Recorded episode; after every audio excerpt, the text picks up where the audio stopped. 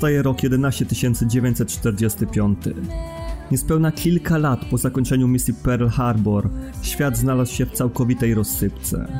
Rozsypce spowodowanej ciągłymi potyczkami między zastępami aniołów stworzonych ręką śmiertelnego człowieka, a bandą demonów ze stali, w których ciałach krążyła nienawiść do rasy ludzkiej oraz śmierdzący niezmieniany od lat olej.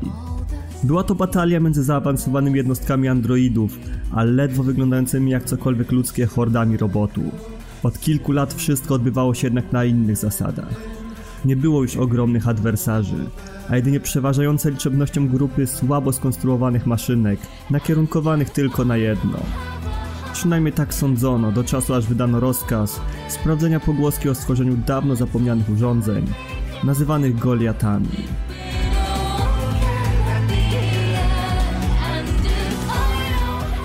Do owej misji oddelegowano niewielki oddział, którego zadaniem było udać się na Ziemię i sprawdzić, czy owa plotka ma swoje pokrycie w prawdziwym życiu. Łącznie 6 jednostek Jorchy zostało wysłanych. Pośród nich były 7E, 12H, 2B, 1D, 11B oraz 4B. Niestety misja nie okazała się na tyle rutynowa, jak mogłoby się wydawać dowództwo bunkra. Praktycznie znikąd jednostka 12H została zestrzelona. Całemu temu zajściu nie towarzyszyło zdziwienie albo strach, a jedynie zimna kalkulacja kolejnych prawdopodobieństw i krótki raport o stratach. Chwilę później padł drugi strzał, a z rzeczywistością pożegnała się 11B. Zanim raport o kolejnej poległej dotarł do centrali, 7E podzieliła los poprzedniczek, a wraz z nią 1D. 4B w ostatnim przejawie zimnej kalkulacji chciała zaproponować przerwanie misji i poczekanie na posiłki. Jednak jej słowa przerwał kolejny strzał. Strzał oddany z precyzją chirurga, który zakończył jej egzystencję. Teraz na polu boju została tylko jednostka 2B, która starała się przeżyć nie dlatego, że ceniła swoje życie, albo że miała dla kogo wrócić z owego zadania, a jedynie dlatego, że misja musiała zakończyć się sukcesem. Unikanie strzałów z nieznanego konkretnie położenia i horda latających maszyn, która pojawiała się w międzyczasie, nie ułatwiały jej tego zadania. Udało się jej dolecieć do ogromnej platformy wiertniczej, która była celem misji od samego początku. Nie oznaczało to jednak, że teraz będzie mogła złapać oddech w swoje metalowe płuca. Przeciwników było coraz więcej i przybierali różne formy. 2B odpierała ich dzielnie lawirując między ogromnymi rurami platformy, ścianami i innymi przeszkodami, które los rzucał jej w twarz na początek tego pięknego dnia. Ostatecznie jednostka latająca HO-229 uległa zniszczeniu podczas próby ucieczki, a 2B została zmuszona do przemierzania obcej lokacji na pieszo. Zanim do tego dojdzie, musi stawić jednak czoła napływającym z każdej strony maszynom, których twarz nie wyraża żadnych uczuć, a jedynie ogromne świecące na czerwono ślepia zdradzają ich intencje. W tym samym czasie jednostka zwiadowcza 9S przyglądała się dość dziwnemu w swojej prostocie zajściu. Wszystko wyglądało jak żart z cyklu Przychodzi robot z wiadrem na głowie, którego prawdopodobnie nikt z Jorchy nie byłby w stanie zrozumieć, ani nawet skwitować wymuszonym uśmiechem. Niewielka zardzewiała jednostka robotów próbowała dokonać czegoś, co zrównałoby ją ze stwórcą. Niestety jej starania były próżne, albowiem nie da się ożywić zmarłych, ani tym bardziej stworzyć więzi rodzinnych w świecie rozerwanym przez wojnę. Jego obserwację przerwał rozkaz z bunkra, wymagający natychmiastowego działania. 9S udał się do swojej jednostki latającej, po czym zniknął między korytarzami wielkiej platformy w celu unieszkodliwienia mechanizmów obronnych w okolicy, zanim dojdzie do tragedii. 2B jako ostatnia ze swojego oddziału nieprzerwanie walczyła ze wszystkim, czym uraczył ją okrutny los, od momentu wejścia w objęcia ziemskiej grawitacji. Przeciwnicy stawali się coraz silniejsi oraz liczebniejsi, a fakt, że zaczynała delikatnie odczuwać skutki dotychczasowych zajść, wcale nie pomagał jej w boju. Nagle ściany pomieszczenia, w którym obecnie się znajdowała, zniszczyło coś, co mogłoby bez problemu zmiażdżyć ją jednym uderzeniem. Adwersarz nie posiadał ciała, które mogłoby okazać się jego słabym punktem. Był jedynie czymś przypominającym specjalistyczny sprzęt wydobywczy, który chyba minął się ze swoim powołaniem ponieważ zamiast wydobywać na powierzchnię surowce mniej, jak i bardziej wartościowe, postanowił zaatakować 2B. Starcie z tym dość nietypowym mechanizmem mogło zakończyć się dość szybko, na niekorzyść androida, gdyby nie fakt, że 9S wkroczył na scenę i w pełni zadowolony z siebie zaatakował barażem rakiet dziwny wysięgnik. Krótka wymiana zdań, a jeszcze mniejsza uprzejmości i ostatnia dwójka żyjących przedstawicieli Jorchy udała się wspólną podróż. 9S, jako że posiadał dalej sprawną maszynę latającą, postanowił oblecieć ośrodek dookoła w poszukiwaniu czegokolwiek, co mogło naprowadzić ich na ślad Goliatów, których istnienie przybyli zweryfikować. Jedyne co napotkali w surowych korytarzach, szybach wentylacyjnych i innych przejściach i pomieszczeniach to roboty. Duże, małe, latające i kroczące, które łączyło jedno. Chciały pozbyć się androidów za wszelką cenę, zaczęło wzbudzać delikatne obawy w 9S i podejrzenia w 2B. Kolejne kroki, kolejni przeciwnicy i kolejne korytarze, ciągnące się bez końca po opuszczonym niby ludzkim kompleksie. Kiedyś jednak musiały się skończyć, a kiedy ten moment nastał, 2B zobaczyła jeden długi i wydawałoby się niekończący most. Nagle dźwięk alarmowy poinformował 2B, że coś się zbliża, a spod wody, jak gdyby nigdy nic, wyłonił się on. Potwór Frankensteina, ukryty pod taflą wody, czekający na rozkaz z sieci, po którym miał się uaktywnić. 9S był w szoku, a 2B nie dawała po sobie poznać żadnych emocji. Byli jak dwie strony tej samej monety, jednak tylko jedno z nich mogło być uznane za wadliwe według dowództwa Jorchy. Różnica w sile i rozmiarze między androidami a adwersarzem była zbyt wielka, żeby stawać z nim wprost w szramki. Jedynie co mogli zrobić to spróbować uciec i znaleźć sposób, żeby dostać się do wnętrza giganta, po czym spróbować zniszczyć jakiekolwiek słabe punkty by posiadał. Dobrze, że podczas zejścia, pod którego posiadał każdy model bitewny Jorchy, nie został uszkodzony, albowiem dzięki niemu 2B mogła prowadzić ostrzał ograniczonego zasięgu za pomocą specjalnych pocisków, które niegdyś były uznawane za szczytowe osiągnięcie działu badań ludzkości. To jednak było za mało, żeby powstrzymać kolosa. I nawet z pomocą 9S nie udało im się do końca obezwładnić przeciwnika. A całą potyczkę zakończył jeden niewielki błąd, przez który 2B pozostała odkryta na atak przeciwnika. Nie bała się jednak śmierci, z którą była od dawna pogodzona. Bardziej była zła na siebie, że za chwilę z powodu jej głupiego potknięcia miało dojść do nieudanego zakończenia misji. W tej chwili przez jednostkę myślową 9S przeleciało głupie uczucie. Spojrzał w stronę 2B i gdzieś w głębi mechanicznej pompy napędzającej mechanizmy jego sztucznego ciała poczuł jakby miał nigdy więcej jej nie zobaczyć. Swojej nowej przyjaciółki, co doprowadziło do reakcji łańcuchowej, o którą mógł obwiniać tylko siebie postanowił z całej siły uderzyć w pędzące z niezwykłą szybkością i siłą ramię kolosa w nadziei, że uda mu się je zbić z trajektorii, co przyczyniłoby się do uratowania 2B i w ogólnym rozrachunku dania im kolejnej szansy na zakończenie misji. Fakt. Udało mu się zbić cios Goliata, ale przez to sam został odkryty, co zakończyło się nieoczekiwanym ciosem w plecy z drugiej kończyny fabrycznego bydlaka. Siła uderzenia była tak mocna, że jedyne co zobaczyła 2B to rozpadające się części jednostki latającej, która była jedyną zasłoną między 9S a przeciwnikiem. Po czym kiedy mechanizmy i komponenty, z których złożony był ów środek transportu przestały wytrzymywać siłę uderzenia i rozpadły się na drobne kawałki, zobaczyła jak ciało 9S przejmuje resztę ciosu. Zanim przeciwnik jakimś zrządzeniem losu automatycznie się zdezaktywował. 2B nie czekając na nic postanowiła wykorzystać okazję i odszukać 9S a fakt, że Goliat nie odpowiadał oznaczał, że misja została zakończona pełnym sukcesem. Wspinając się po kolejnych drabinach, schodach i innych platformach. W głowie miała same najgorsze wersy scenariusza, podczas których zostanie nagle sama. Mimo, że tak naprawdę nie powinno to mieć znaczenia. Ostateczne dotarcie do ciała 9S nie trwało długo i udało jej się zastać go w krytycznej kondycji, ale nie z takiej, z której nie mogliby go odratować. Ich radość została jednak szybko przerwana przez pojawienie się kolejnych trzech jednostek typu Goliat. Niestety bez jednostek latających i będąc w dość nieciekawym stanie, dwójka androidów nie mogła podjąć równej albo jakiejkolwiek walki z przeciwnikami, których czerwone ślepia świeciły jak gwiazdy znające jedynie nienawiść i chęć zemsty. Co zmusiło ich do użycia broni ostatecznej. Wyjścia stosowanego tylko jeżeli żadne inne metody nie zdały swojego zadania. Zostali zmuszeni do wytworzenia reakcji łańcuchowej za pomocą czarnych skrzynek umieszczonych w ich ciałach. Nie było to jednak nic nowego, albowiem każdy model Jorchy posiadał owe zabawki wewnątrz siebie. Służyły one za serce, duszę, mózg i jednostkę energetyczną jednocześnie. Były tym, co najprościej można by nazwać człowieczeństwem, które w odniesieniu do androidów mogło brzmieć śmiesznie, jednak Akord była świadkiem misji Pearl Harbor oraz sama była po części przykładem że takie stwierdzenie nie musi być wcale nietrafione. Jednostki Jorchy nie mogły tego jednak zrobić dobrowolnie i musiały otrzymać pozwolenie od dowództwa bunkra. które pomimo wymuszenia na androidach zgodzenia się na opcję destrukcji w razie potrzeby, nie pozwalało im na dobrowolne skorzystanie z owej opcji ostatecznej. Nie musieli jednak długo czekać na zgodę i żegnając się krótko, uderzyli swoimi czarnymi skrzynkami jak para nowożeńców kieliszkami podczas pierwszego weselnego toastu. Minęły sekundy, a wszelkie cierpienie i troski znikły, otulone białym światłem dającym również dużo ciepła oraz zniszczenia. W przeciągu chwil wszystko w promieniu kilometrów zostało zdezintegrowane, zupełnie jak niegdyś dwójka przez Mikaila. Po czym nastała cisza, której nie zmącił nawet delikatny szum wiatru, mogący kołysać morskie fale.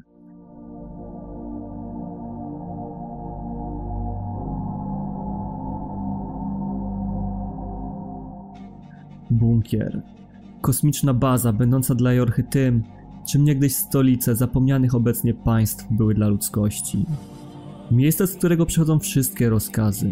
Dom dla większości androidów i jedyny sposób, żeby komunikować się z prawdziwym dowództwem, jakim jest ludzkość. Skrywa on wiele sekretów, o których nie wiedzą lub nie powinny wiedzieć maszyny. Jednym z nich są zastępcze ciała dla wszystkich poległych androidów i wielkie serwerownie, na których zapisywane są wspomnienia jednostek bojowych. Był to jedyny powód, przez który 2B nie bała się umrzeć w razie starcia z przeciwnikiem. Zawsze mogła powrócić na pole bitwy i dokonać zemsty, gdyby nie jeden szkopuł, o który tym razem ktoś zadbał bez jej wiedzy. Mowa tutaj o załadowaniu danych z jej czarnej skrzynki na serwery bunkra, dzięki czemu patrząc przez okno na dawną planetę ludzkości, która teraz została zniszczona przez wieloletnie wojny i zaniedbania, wiedziała co musi zrobić. Powinna podziękować osobie, która była za to odpowiedzialna. Przemierzając korytarze bunkra w końcu natknęła się na osobnika winnego temu wszystkiemu. 9S przywitał 2B, jednak coś w jego zachowaniu było dziwne, co nie zmieniało faktu, że zamierzała mu podziękować. 9S nie rozumiał do końca o co chodzi, albowiem podczas misji na Ziemi 9S, którego znała 2B, postanowił najpierw przelać dane z jej czarnej skrzynki, a dopiero później ze swojej. Niestety połączenie z bazą było słabe, a sam fakt, że musieli wywołać reakcję łańcuchową sprawił, że 9S nie zdążył przesłać swoich danych, co dla 2B było równoznaczne ze śmiercią jej towarzysza boju. Nie było jednak czasu na opłakiwanie zmarłych, którzy technicznie nie tyle co umarli, wtedy nie można by rzec, że stracili pamięć z ostatnich kilku godzin, a w najgorszym wypadku kilku dni. Dowództwo wymagało albowiem natychmiastowego stawienia się w centrum kontroli na odprawę, która miała być światełkiem nadziei dla androidów, ponieważ była wygłaszana przez Radę Ludzkości. Byli to najlepsi z najlepszych, wpływowi i dbający o dobro rasy ludzkiej, która obecnie musiała ukryć się na Księżycu, kiedy to źli i okrutni kosmici dokonywali inwazji na Ziemię poprzez wysyłanie swoich jednostek z orbity. Transmisję zakończono słowami chwała ludzkości, które były czymś na wzór przywitania, pożegnania, błogosławieństwa i w najgorszym wypadku ostatnimi słowami każdej bojowej jednostki. Następne słowa, wypowiadane tym razem przez zwierzchniczkę, nie były już tak naładowane emocjami, mającymi dawać nadzieję na lepsze jutro. Pogratulowała ona sukcesu w misji 2B i 9S, jednocześnie uprzedzając, żeby następnym razem poradzili sobie lepiej i nie używali reakcji czarnoskrzynkowej. Z dalszej rozmowy 2B dowiedziała się, że 9S od teraz odpowiada za nią i że mają się udać z powrotem na Ziemię, gdzie mają spotkać się z ruchem oporu, któremu będą chwilowo pomagać. Zejście z orbity tym razem odbyło się bez żadnych większych problemów, a dwójka androidów uda się wprost z miejsca lądowania do bazy ruchu oporu. Na miejscu dostali niewielką grupkę ocalałych, która trzymała się w swoich przekonaniach resztkami sił, jakie im pozostały, po wieloletniej walce w celu odbicia Ziemi z rąk maszyn. Nie mogło odmówić im natomiast faktu, że jeżeli chodzi o doświadczenie w boju, to nigdy im nie dorównają. Pieczę nad ów placówką sprawowała Anemone i to teraz ona była ich główną przełożoną. W samym obozie nie znajdował się nic nadzwyczajnego lub mogącego wywołać podejrzenia, nie licząc osobnika z niewielką okrągłą głową maszyny, który tylko siedział i nic więcej nie robił.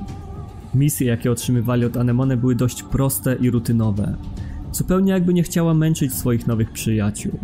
Czas łatwych i bliskich wypadów jednak minął wraz z rozkazem wyruszenia w stronę pustyni i wyeliminowania dość sporej grupki maszyn, które zaczęły grasować w tamtejszym rejonie. Miejscowy kowal poprosił ich również o wypatrywanie Akor, która zazwyczaj zaopatruje rebeliantów, ale od jakiegoś czasu nie było od niej znaku życia i szczerze mówiąc, chyba martwił się o nią. Jednak postanowili uhnorować prośbę członka ruchu oporu, ponieważ w trakcie tej krótkiej rozmowy dowiedzieli się, że Akord jest osobą dość specyficzną, która przynosi prezenty, o jakich nikt nawet nie śni. Były to podobno relikty starych czasów i takie, o których istnieniu nikt nie słyszał. Znaleźli się również tacy, którzy twierdzili, że wszystko co przynosi pochodzi nie z tego świata. Androidy wyruszyły wykonać swoje zadanie chwilę po tym, jak skończyły kompletować zaopatrzenie na dość długą podróż. Podczas przemierzania okolicy, będącej pomnikiem przypominającym o upadku ludzkości, byli zmuszeni do walki z maszynami, które ku zdziwieniu dwójki nie stanowiły większego wyzwania, albowiem były jedynie prymitywnymi jednostkami bojowymi, którym nie pomagała nawet liczebność. O surowości nowego otoczenia przypominał im wiatr i piasek, które w duecie starały się zapruszyć im oczy oraz dostać do filtrów w ich ciele. Nie minęło dużo czasu, kiedy to na ich drodze stanęła grupka maszyn, o której mówiła Anemone. Było w nich jednak coś dziwnego. 2B jednak nie wiedziała dokładnie co było w nich inne, dopóki razem z 9S nie spotkali kolejnej grupki przeciwników. Z wyglądu zwykłych, w których czerwonych od nienawiści substytutu oczach można było wyczytać, że płają chęcią mordu. Jednak ich słowa sugerowały inaczej. 2B pierwszy raz spotkała się z mówiącymi o strachu maszynami, które tym razem wyglądały jakby walczyły o przetrwanie. 9S zapewnił przyjaciółkę, że ich słowa nic nie znaczą i są jedynie odtworzeniem zapisu audio sprzed lat, mającym na celu zdekoncentrowanie androidów w walce. Co po części się udało. Po dość krótkiej i prostej jak każda poprzednia batalii, przy życiu został tylko jeden przeciwnik. Był on dość osobliwy, albowiem przyodziany był w pelerynę i maskę wyglądającą na relikt zamierzchłych czasów, kiedy to po ziemi stąpali ludzie.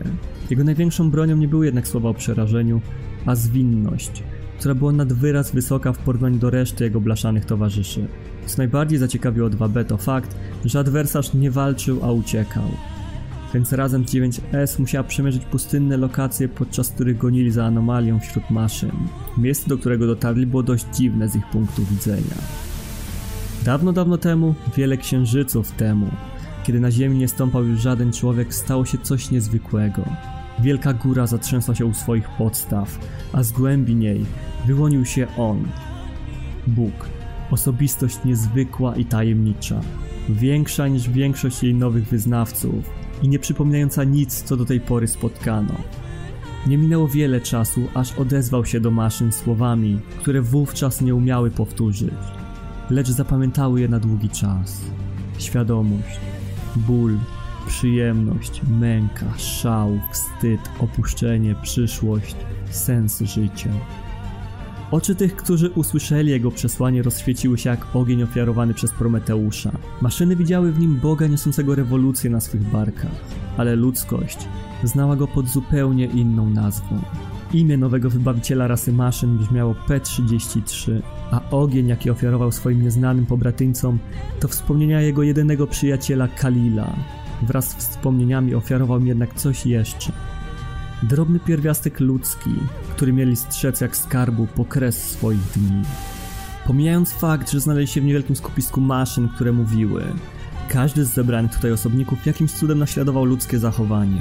Jedna maszyna kołysała dziecko w wózku, inna biegała dookoła drugiej, a większość z nich po prostu starała się uprawiać między sobą seks. Była to anomalia, z jaką prawdopodobnie nikt z Jorchy nie miał wcześniej do czynienia. Po chwili jednak wzrok wszystkich maszyn skierował się w stronę 2B i 9S, po czym przypuściły szaleńczy atak na androidy. Niby prymitywne modele nie powinny stanowić zagrożenia, ale słowa, jakimi rzucały w stronę obrońców ludzkości sprawiały, że 2B i 9S nie mogli się skoncentrować. Odgłosy uderzania o stal, rozpadania się na kawałki zardzewiałych części maszyn i wybuchy tych, których podczas walki zdarzyło się zwarcie, były zagłuszane przez jedno proste zdanie. To nie może trwać. Powtarzane jak mantra na okrągło. Na miejsce jednej zabitej maszyny pojawiały się dwie kolejne. Starcie bardziej przypominało próbę zabicia hydry niż walkę z grupką przeciwników. Przynajmniej do czasu aż maszyny nagle zamarły w bezruchu, a po chwili zaczęły uciekać. Nie była to jednak ucieczka spowodowana strachem albo próbą przegrupowania się i powrotu. Nagle zaczęły zbierać się w kupę i tworzyć dziwną formację przypominającą kokon, z którego ciekła dziwna substancja. Przypominająca olej, jednak bardziej organiczna i bliska substancjom wydzielanym przez ludzi. Nagle z wnętrza wielkiego kokonu wypadło coś ludzkiego. Od pierwszych chwil wyglądało jak człowiek, jednak jeszcze nigdy maszyna nie zrodziła potomka ludzkiego. Szybki skan za pomocą podów utwierdził ich w przekonaniu, że to tylko sztuczny wytwór maszyn, przypominający androida, będący jednak czymś innym. Nie mogli pozwolić mu żyć i tym sposobem podjęli próbę eksterminacji jednego nowego okazu. Walka na początku okazała się bardzo łatwa, jednak z każdą sekundą przeciwnik ewoluował. Uczył się jak unikać ataków androidów, jak wykorzystywać ich broń przeciwko nim, aż stanie się na tyle potężny, żeby się obronić. Ewolucja jednak postępowała zbyt wolno i za pomocą przeszpilenia przeciwnika z obu stron 2B i 9S zadali śmiertelne ciosy, z których nikt nie mógł wyjść cało. Odetchnęli z ulgą za pomocą swoich mechanicznych płuc. Gdyby jednak w ich żyłach płynęła normalna ludzka krew zamiast specjalnej mieszanki chemicznej pozwalającej na działanie na pełnych obrotach, kiedy tylko będzie taka potrzeba, to teraz prawdopodobnie zamarzłaby ze strachu. Z ciała osobnika, którego dopiero co pokonali, zaczęło wydobywać się światło przypominające magiczny kwiat, po czym wyłoniła się kończyna, a zaraz za nią reszta ludzkiego ciała. Wszystko wyglądało jak krąg życia. Kiedy coś umiera, coś innego rodzi się na nowo. Obiekt numer dwa wziął w swoje objęcia zdawałoby się martwe ciało czegoś, co można by nazwać jego bratem, po czym wydał z siebie krzyk, przepełniony wściekłością i rozpaczą. Odgłos tak głośny, że poruszył wszystkich i wszystko dookoła, co spowodowało zapadanie się okolicznych zapuszczonych budynków, które wywołały reakcję łańcuchową. 2B i 9S nie czekali na nic więcej, co mógłby przynieść los i zaczęli uciekać w popłochu. Wyglądali jakby walczyli o swoje życie, ale przecież maszyny nie mogą umrzeć.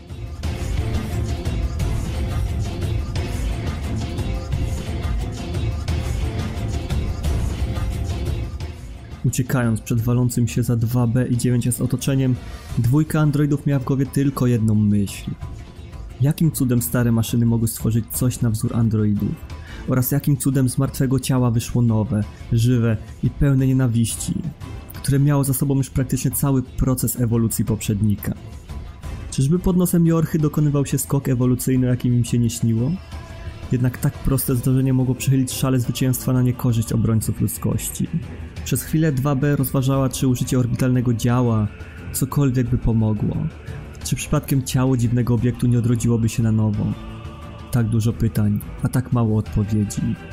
Kiedy 2B znalazła się wraz ze swoim towarzyszem w bezpiecznym miejscu, postanowili zgłosić to dowództwu bunkra, które było równie zaskoczone tym odkryciem, co dwójka przyjaciół. W zamian za przekazanie informacji bunkier postanowił wysłać 2B i 9S na kolejną misję, kiedy to ich specjaliści będą szukali powiązania między nowymi obiektami a zajściami z przeszłości. Niestety nieważne ile by szukali w swoich bazach danych, ile by dopytywali albo spekulowali. Tylko Akord wiedziała co tak naprawdę zaszło w tej chwili. Widziała już to zdarzenie poprzednio, w dawnych czasach, kiedy to jej niby przyjaciółka Zero kroczyła po ziemskim padole równoległego świata, a na jej drodze stanęła jedynka w dwóch osobach. Tak jak wtedy siostra zrodziła brata, tak i teraz narodziło się rodzeństwo, które na zawsze miało odmienić losy w tej wersji Ziemi. Dawno, dawno temu, wiele księżyców temu, maszyny znalazły skarb. Każdy skrawek skarbu posiadał inny kształt. Każdy skrawek skarbu symbolizował coś innego. Każdy skrawek skarbu był czymś, o czym dawno zapomniano. Każda z maszyn dbała o swój skrawek skarbu. Jedne dbało o ciepło rodzinne, inne o rodzeństwo. Była też jedna maszyna, która dbała jedynie o własne piękno. Dowództwo bunkra wysłało 2B i 9S z prostą misją w celu odzyskania czarnych skrzynek po poległych przedstawicielach Jorchy. Normalnie nie zawracaliby sobie tym głowy, gdyby nie fakt, że owe czarne maleństwa były w pełni sprawne, a jeżeli trafiłyby w ręce maszyn, to mógłby nastać dzień, w którym byłyby w stanie wykorzystać destrukcyjną moc reakcji łańcuchowej przeciwko ludzkości. Kierując się wskazówkami podów, dotarli do miejsca, które po raz kolejny mogłoby zostać opisane jako anomalia. Było to miejsce kolorowe, pełne radosnych dźwięków i harcy, ale wyróżniało je to, że za tym wszystkim stały maszyny. Maszyny, które jakimś cudem nie były wrogo nastawione do androidów. Jedyne co miały w swoich metalowych głowach to zabawa i szerzenie radości dookoła, a pośród tego wszystkiego 2B zauważyła kątem oka kwiatek, przebijający się spod betonowych płyt tworzących ulicę. Nie tracąc więcej czasu, udali się w stronę skąd przychodził sygnał, mijając po drodze kolejne bawiące się maszyny oraz wielki, strzelający balonikami czołg. 9S nalegał, żeby zniszczyć ów twór, jednak 2B zbyła go stwierdzeniem, jeżeli nie jest wrogo nastawiony, to nie ma sensu z nim walczyć. W dość pokrętny sposób dotarli do ogromnego zamczyska, w środku którego znajdowała się sala operowa, z której dochodziły sygnały czarnych skrzynek zaginionych członkiem Jorchy. Nagle, ogromne i czerwone jak krew kurtyny, zasłaniające scenę opery odsłoniły coś, co po raz kolejny w umysłach 2B i 9S mogło zostać opisane jako anomalia, która oczywiście nie powinna istnieć. Czymże jest prawdziwe piękno? Czy to rzecz subiektywna, a może jest tylko jeden ideał, do którego powinno się dążyć? Czy dodanie błyskotek sprawi, że będę piękna? Czy jeżeli zmienię swoje przestarzałe ciało pokryte rdzą na inne, to stanę się piękny? Czy wtedy powiesz, że mnie kochasz? Spójrz na mnie. Proszę cię tylko o to, żebyś na mnie spojrzał. Pragnę, żeby twoje spojrzenia padały tylko na mnie na nikogo więcej. Czyż nie jestem piękna? Czy te stroje nie wyglądają słodko? A może to sposób chodzenia? A może by tak spróbować posłuchać legendy krążącej wśród maszyn? A może by tak spróbować wchłonąć androidy i zyskać nieprzemijającą urodę? Dla niego spróbuję. Maszyna wyłaniająca się z zakurtyn była ogromna. Nie dorównywała wielkością obiektom typu Goliath, z którymi mieli do czynienia podczas pierwszej wspólnej misji, jednak spokojnie przewyższała 2B i 9S dwukrotnie pod względem wzrostu. Była to również kolejna maszyna, która starała się zachowywać jak ludzie, z tą różnicą, że nie była aż tak do nich podobna. Może i miała ręce, które można by pomylić z ludzkimi podczas spotkania w nocy, kiedy jedynym światłem byłoby to od niemego księżyca, gdzie spoczywa Rada Ludzkości. Jednak cała reszta bardziej przypominała ogromną suknię. Przyozdobiona była ciałami androidów obdartych ze swojej syntetycznej skóry, których oczy zostały wydłubane i potraktowane jako klejnoty w ozdóbkach. Krtań każdego androida została zmiażdżona, żeby nie mógł wydawać odgłosów, a połączenia nerwowe zerwane, żeby nie mogły się ruszać. Te androidy, które nie zostały użyte jako dekoracje, służyły jako nieme obiekty na widowni, co nie zmieniało faktu, że jakimś cudem pod nosem bunkra jedna maszyna zebrała dość pokaźną grupkę żywych członkiń Jorchy, które mogły tu tkwić latami, bez możliwości kontaktu ze światem zewnętrznym. Nieznany 2B przeciwnik nagle wydał z siebie krzyk, starający się naśladować śpiew diwy operowej, po czym rzucił się na nią w szale.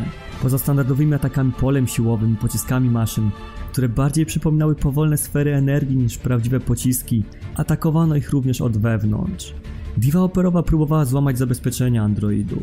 To mógł być jej sposób na unieruchomienie, które skończyłoby się tragicznie dla dwójki przyjaciół. Walka prawdopodobnie skończyłaby się wygraną maszyn nad androidami, gdyby nie fakt, że 9S zauważył, iż ataki wykonywane są w podobnych interwałach. Zupełnie jakby były ustawione pod muzykę. Androidy. Takie piękne, takie gładkie i miękkie w dotyku.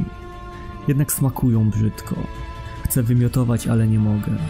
Nie zmarnuję nawet jednego kawałka, nieważne jak dużo oleju będzie wyciekało podczas posiłku. Straciłam większość starego ciała i zastąpiłam je nowym, a on dalej nie chce spojrzeć w moją stronę. Próbowałam nawet nauczyć się dziwnej rzeczy zwanej pieśnią. Ćwiczyłam każdego dnia, żeby brzmiała jak najładniej się dało. W końcu pieśnią można skraść serce, które nie może zdobyć piękno. Jednak on dalej nie patrzy. Jadłam androidy, jadłam maszyny, ale on dalej na mnie nie patrzy. Wtedy zdałam sobie smutną prawdę. Nie interesowało go piękno, nie interesowały go pieśni, a patrząc w lustrzane odbicie już nie widziałam siebie, a jedynie portret beznadziei. Co okazało się niezwykle ważną informacją, która ostatecznie przechyliła szale zwycięstwa na stronę androidów. A ostateczny cios zadany za pomocą poda sprawił, że abstrakcyjne w swojej prostocie i próbie naśladownictwa ciało maszyny zostało rozerwane na kawałeczki. Kolejny dzień i kolejne zwycięstwo. A teraz jedyne co zostało, to zgłosić zakończenie misji dowództwu.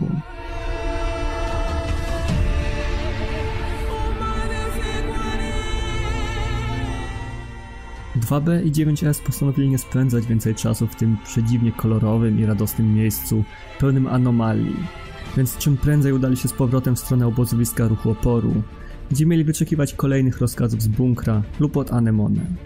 Ich powrót został jednak przerwany przez maszynę, dziwną pośród dziwnych, kolejną anomalię, która od reszty kolorowej brygady odróżniał fakt, że miała przyczepioną do siebie białą flagę. Ów osobnik zaprosił androidy do miejsca, gdzie podobno żyją przyjazne maszyny. 9S uznał od razu, że to musi być swego rodzaju podstęp, a biorąc pod uwagę wszystko, co dzieje się w przeciągu ostatnich dni, takie zagrywki ze strony maszyn byłyby bardziej niż na miejscu, żeby zdobyć przewagę w walce. W końcu maszyna mogła być wysłana przez tajemniczego osobnika, który nie może umrzeć, tego zrodzonego z maszyn imitujących ludzi, w których spojrzeniu było widać ogień. 2B ostatecznie zgadza się na odwiedzenie placówki przyjaznych maszyn. Nie robi tego z powodu faktu, że nagle kawał rdzawej blachy mordujący w imię kosmitów powiedział, że tam jest bezpiecznie. Zrobiła to w celu zbierania informacji na temat nowego zachowania maszyn oraz w razie wypadku, w celu unieszkodliwienia przeciwników, z którymi przyjdzie im się zmierzyć. Maszyna wyprowadziła 2B i 9S z Luna Parku czymś, co wyglądało na tajemnicze, stworzone niedawno wyjście, o którym wiedzieli tylko nieliczni. Opuszczając granice anomalii, 2B zauważyła w oddali coś dziwnego. Był to widok specjalnych rakiet, które zgodnie z tym co powiedział w tej chwili 9S, były wyładowane po brzegi surowcami dla bunkra oraz racjami wszelkiej maści dla Rady Ludzkości i oczywiście wszystkich innych żywych organicznych form życia, znajdujących się obecnie na Księżycu. Długo niestety nie było im dane nacieszyć się ów widokiem, albowiem w kilka chwil rakiety znalazły się tak daleko, że został po nich tylko biały ślad przepalonego w wysokiej temperaturze paliwa rakietowego który znikał jak ślady istnienia ludzkości zasypane przez piaski pustyni, albo przykryte dziką roślinnością podlewaną od setek lat przez deszcz, nie biorący jeńców pod żadnym względem. Nie minęło wiele czasu, a dwójka androidów dotarła do dziwnej wioski zbudowanej dookoła drzew z delikatnie przerdzewiałych elementów blachy, wyglądających jak znalezione na śmietnisku. Na wejściu zostali przywitani przez kogoś, kogo najprościej można by określić szefem lub szefową w obozie pokojowo nastawionych robotów. Ów osoba o trudnej do zdefiniowania płci nazywała się Pascal. Wytłumaczyła ona, że Anemone wiedziała o istnieniu owej wioski i że relacja między nimi a ruchem oporu, będącego odłamem Jorchy, od bardzo długiego czasu jest bardzo dobra. Spowodowane było to faktem, że wszystkie maszyny znajdujące się w wiosce były odłączone od sieci. Nie kierował nimi jakiś nadrzędny program nakazujący walki lub tworzenia kolejnych jednostek, przez co stał się czymś, co one opisywały jako imitacja człowieka. Maszyny wiedziały, że nigdy nie będą takie jak niegdysiejsze jednostki biologiczne, ale mimo to starały się im dorównać, poprzez okazywanie emocji, naśladowanie ich zachowań oraz próbę doskonalenia się, co z punktu widzenia 2B i 9S było dziwne. Maszyny mogły doskonalić się tylko przez rozbudowę, co oznaczało zwiększenie lub zmienienie ich wartości bojowej. Nie posiadały one jednak układów odpowiedzialnych za ewolucję umysłową.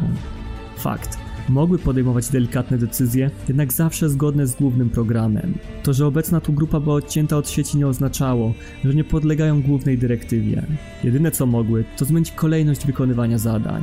To co jednak uderzyło 9S najbardziej to nie fakt, że są pokojowo nastawione, ale że stawiały na indywidualność. Nawet pośród członków Jorchy indywidualność była czymś cenionym, jednak działała ona w pewnych granicach. Stroje ograniczały się do jednego z kilku typów, tak samo jak broń. Opaski musieli nosić wszyscy, ale możliwość zawierania związków była dowolna. Jednak trzeba by na pewno. Androidy nie posiadały serca w biologicznym tego słowa znaczeniu. W ich piersi były napędzane energią czarne skrzynki, które i tak były sprzężone z siecią Rady Ludzkości. Czy istnieje możliwość, że stwórcy kierowali ich uczuciami w stosunku do innych? Ale jak to możliwe, skoro androidy wytwarzały specjalną substancję, która miała symulować uczucia, w tym uczucie miłości? A może od samego początku było to źle odbierane? Tutaj natomiast maszyny może i składały się z tych samych części, ale wyróżniały się tym, że same kreowały swój wygląd.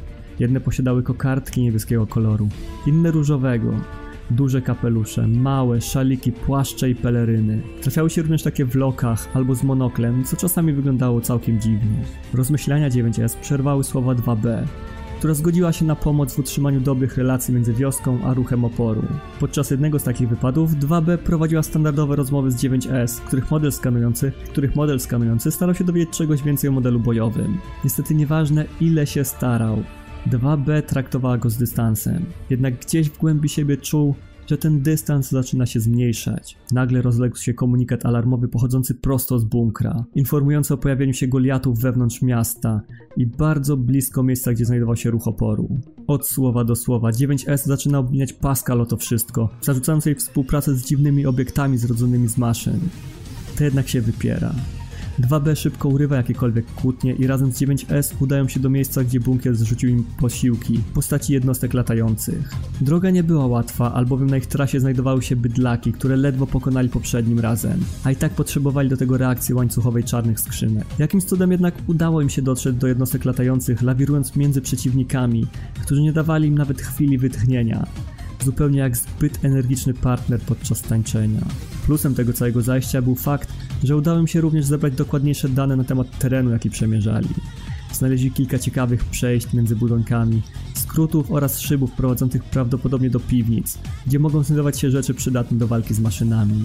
Androidy nie wiedziały czemu, ale walka z Goliatami była dziwnie prosta.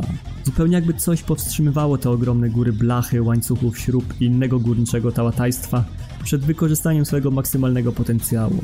Ostatni padł zatrważająco szybko, jednak w ostatnim odruchu chyba coś się w nim odblokowało, albowiem postanowił użyć dość potężnego ataku, który nawet będąc wytłumiony z jakiegoś dziwnego powodu, i tak doprowadził do wytworzenia się w środku miasta, gdzie jeszcze niedawno rządziła fauna i flora, wielkiego krateru, po czym Goliat dezaktywował się, a 2B miała nadzieję, że zrobił to już na zawsze. Myśli 9S dryfowały jednak w innym kierunku. Wraz z pojawieniem się wielkiego krateru wyszły na jaw również mroczne sekrety Ziemi. Nagle skanery Jorchy wychwyciły sygnał będący dokładnie tym samym, jaki emitowali najeźdźcy z kosmosu. Jakimś cudem przez prawdopodobnie wiele lat pod nosem wszystkich androidów ukrywali się kosmici. Rozkaz był oczywisty i wymagał natychmiastowego wykonania. 2B i 9S udali się więc niezwłocznie na sam dół krateru, gdzie przeszukiwali tunel po tunelu, szukając wejścia do miejsca, z którego nadawany był sygnał. Aż w końcu im się udało.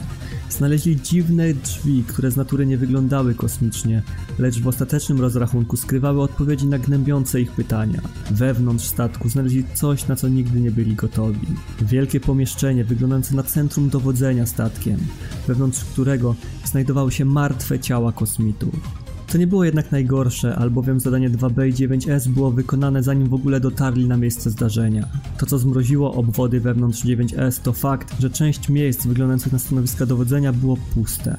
Czyżby obcy wydostali się ze statku tuż przed jakimś zdarzeniem, które mogło doprowadzić do pochowania reszty załogi pod ziemią? Czy fakt, że nie mogli wykryć sygnału dochodzącego ze statku sugeruje, że po katastrofie obcy ukrywali się przez jakiś czas, po czym coś doprowadziło do ich śmierci? A co jeżeli walka z Goliatami wybudziła ich z hibernacji, której poddali się setki lat temu i ostatni, którzy przeżyli, przypadkowo włączyli sygnał podczas opuszczania kokpitu?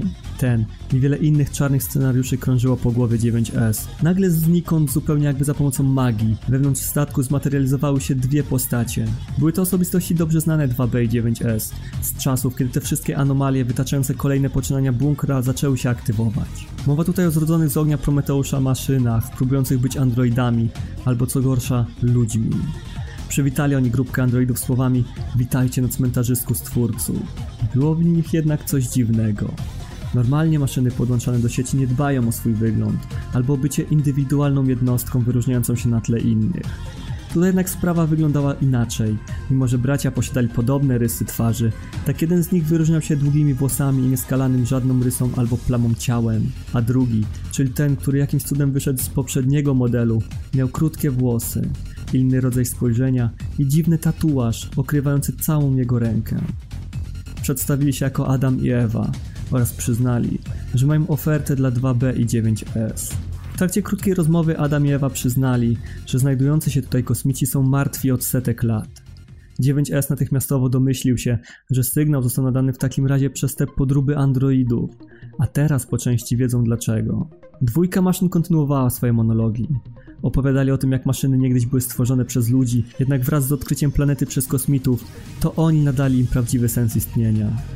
Nieświadoma niczego ludzkość przez lata żyła w przekonaniu, że to ich akcje doprowadziły do uwolnienia się niektórych maszyn, co tak naprawdę było błędem.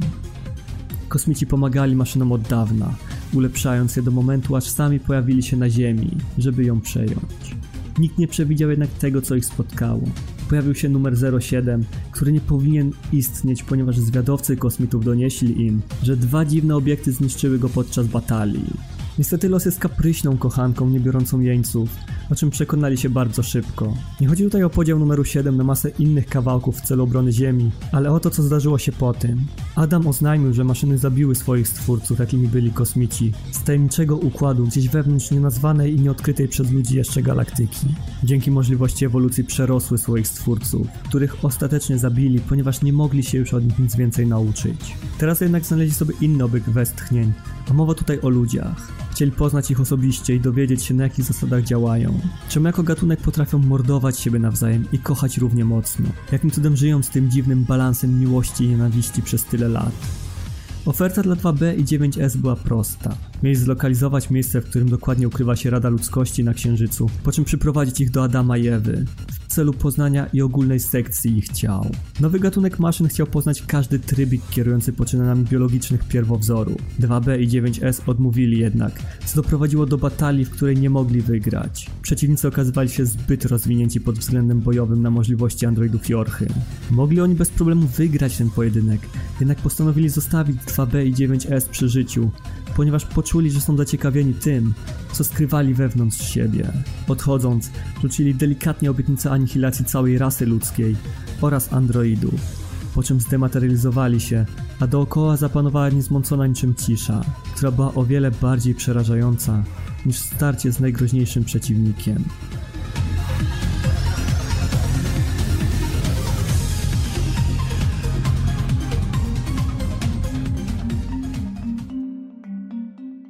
2B i 9S udali się do bunkra, żeby zdać raport ze wszystkich zdarzeń, jakie miały miejsce do tej pory. Pomijając całą procedurę powrotu za pomocą jednostek latających, postanowili przenieść do bunkra tylko zapiski ze swoich czarnych skrzynek i umieścić je w ciałach zastępczych. Dowództwo bunkra było delikatnie zszokowane, kiedy zdradzono im, że kosmici zostali zabici przez maszyny oraz że dwaj bracia obrali sobie za cel ostatnich żyjących potomków ludzkości. Dowództwo prosi 2B i 9S o zachowanie tychże informacji w sekrecie w celu uniknięcia nielogicznych zachowań pośród reszty członków Jorchy i obiecuje, że przekaże je potajemnie Radzie Ludzkości. W międzyczasie jednostka 2B i 9S ma wrócić na Ziemię i przyglądać się fenomenowi, jakim była Pascal. Bunkier nie wiedział, czy można ufać maszynom odciętym od sieci i czy nie jest to kolejny podstęp kosmitów. W końcu nie wszystkie miejsca były zajęte przez martwe ciała najeźdźców, więc równie dobrze wszystko, co się działo w przeciągu dni, mogło być wynikiem niezwykle skomplikowanego planu, którego zwieńczeniem będzie koniec Jorchy oraz ludzkości. Podczas kolejnych odwiedzin Pascal, 2B i 9S podejmowali się różnych mniej, jak i bardziej ciekawych zadań. Nic jednak się nie zmieniło. Maszyny dalej chciały żyć w spokoju i nie zdradzały nawet grama nienawiści w stronę androidów albo ludzkości. 2B postanowiła zapytać wprost, czy poza nimi istnieją jeszcze jakieś inne skupiska maszyn odłączonych od sieci. Pascal bez większego wahania potwierdziła. Jak się okazało, wesołe miasteczko, w którym byli jakiś czas temu, zostało zasiedlone przez maszyny odłączone od sieci, dlatego nie były agresywne wobec androidów. Nie licząc oczywiście jednej jednostki. Drugie takie skupisko znajduje się w lesie, do którego można dojść poprzez opuszczony budynek znajdujący się za mostem przy kamieniołomie. Pascal zaznaczała jednak, że ów osobniki są dziwne, przez co ich wioska stara się nie utrzymywać z nimi większych kontaktów niż te neutralne. 2B i 9S opuścili więc wioskę Pascal w celu zbadania kolejnej anomalii. Podczas tej krótkiej podróży stało się jednak coś, co sprawiło, że 9S został złapany z zaskoczenia. Nie było tutaj mowy o ataku prymitywnych maszyn, które mogłyby wyskoczyć nagle z zasadzką spośród zajętych przez naturę budynków, w których niegdyś mieszkały całe rodziny ludzi. 2B zwróciła się do niego inaczej niż po nazwie modelu. Czyżby po tym wszystkim, co przeżyli, 2B nagle poczuła, że 9S jest dla niej kimś ważnym? W tym samym czasie w umyśle modelu skanującego narodziła się myśl, czy androidy naprawdę potrafią kochać?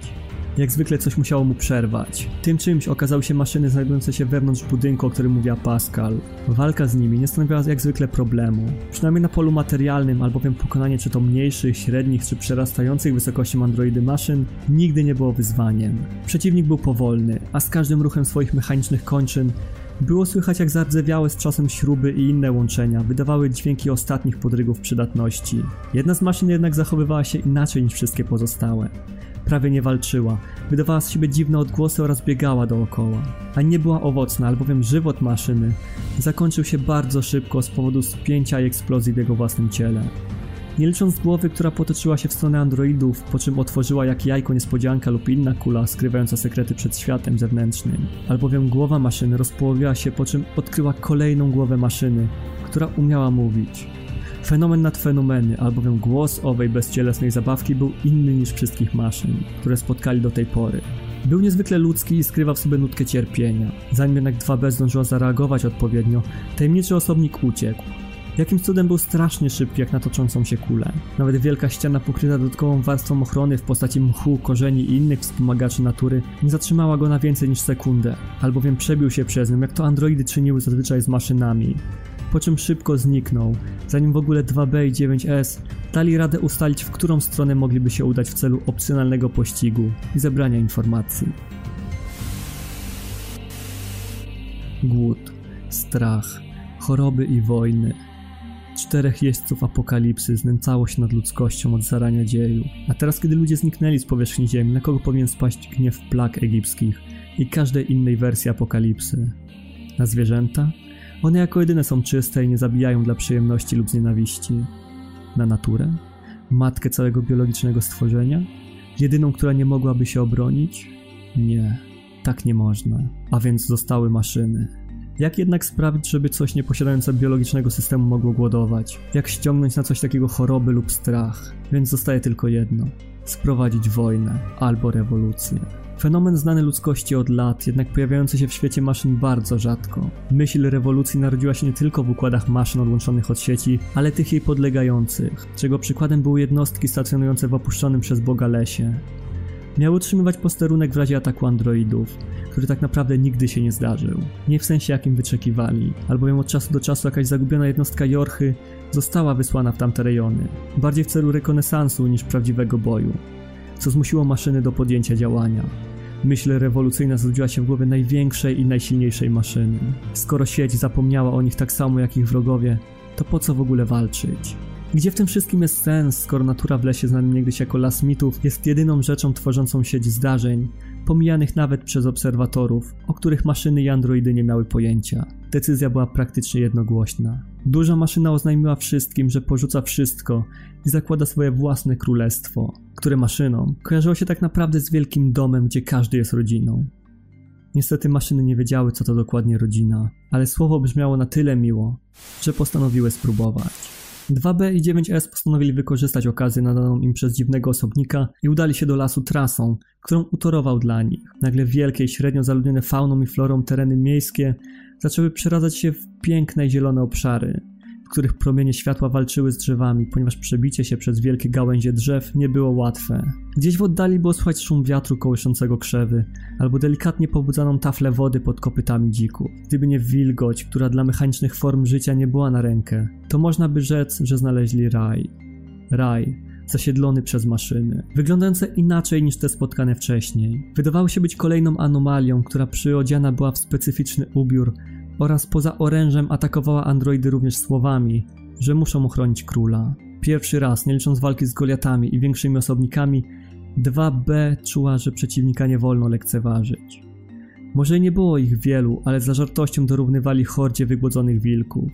Pojedynki z nimi nie trwały jednak wiecznie, chociaż nie ustawały do momentu, aż androidy trafiły do dziwnego miejsca, wyglądającego jak relikt przeszłości starszy niż jakiekolwiek zapiski o ludzkości. Kolejne kroki, kolejne maszyny, kolejne rozpadające się kawałki blachy i śrub.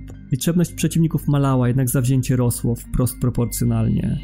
To jednak nie miało znaczenia, albowiem po serii starć 2B i 9S trafili do miejsca, którego tak bardzo broniły maszyny. W wielkiej sali przypominającej tronową, w której potężni władcy rozprawiali o problemach królestwa.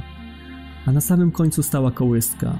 Na początku wyglądała jak dawno opuszczona dekoracja, jednak 9S przypomniał sobie, że podobne rzeczy widzieli na pustyni, w miejscu narodzin Adama i Ewy. Czyżby maszyny znowu starały się naśladować zachowanie ludzi? W jakim celu? Stawiając kolejne kroki, zbliżali się do kołyski, w której znaleźli niewielkie dziecko. Niemowlęcie w formie maszyny, czy to był ich król? Czemu niemowlę miało rządzić całym lasem? Zanim zdążyli zeskanować ów maszynę i poznać jej cel, znikąd, jak grom z jasnego nieba, pojawiła się kobieta przypominająca modele bojowe Jorchy. Przebiła ona swoim wielkim mieczem ciało niemowlęcia, po czym rzuciła na ziemię, a swój wzrok skierowała w stronę 2B i 9S.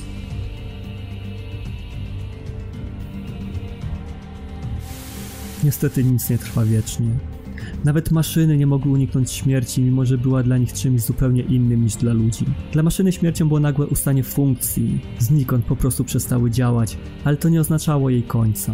Dalej można było naprawić taką maszynę, zachowując jej pamięć bojową i tym podobne. To właśnie spotkało króla lasu który oddał wszystko, żeby stworzyć bezpieczne miejsce dla swoich towarzyszy.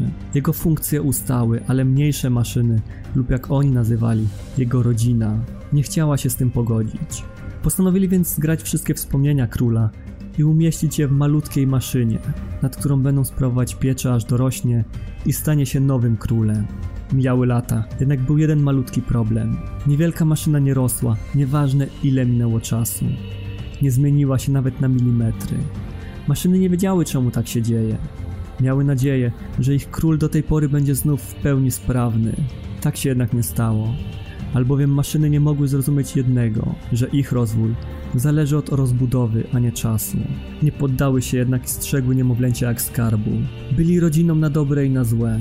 Podczas okrutnego deszczu przesiąkającego ich metalowe płyty, po śnieg zasypujący wszystko dookoła. A mały król leżał i obserwował to wszystko nie mogąc się odezwać ani nawet zasygnalizować czegokolwiek. Był zamknięty w niewielkim więzieniu stworzonym przez tych, których chciał chronić. Był skazany na samotność, w której nie mógł usłyszeć śpiewu ptaków z rana, albo tego jak w lesie dziki wykopują pożywienie swoimi pyskami. Był sam, mimo że otoczony przez rodzinę. Był w piekle, mimo że stworzonym z dobrych intencji. Chwilę pojawiania się czegoś, co najprościej można nazwać anomalią, rozbrzmiał komunikat podu 9S ogłaszający, że owy osobnik stojący przed nim jest poszukiwany przez bunkier oraz całą Radę Ludzkości. A co najważniejsze, zalecane jest natychmiastowe unicestwienie osobnika przed powrotem z raportem. 2B i 9S mogli jedynie próbować pokonać androida, który w oczach 9S zdradził Radę Ludzkości.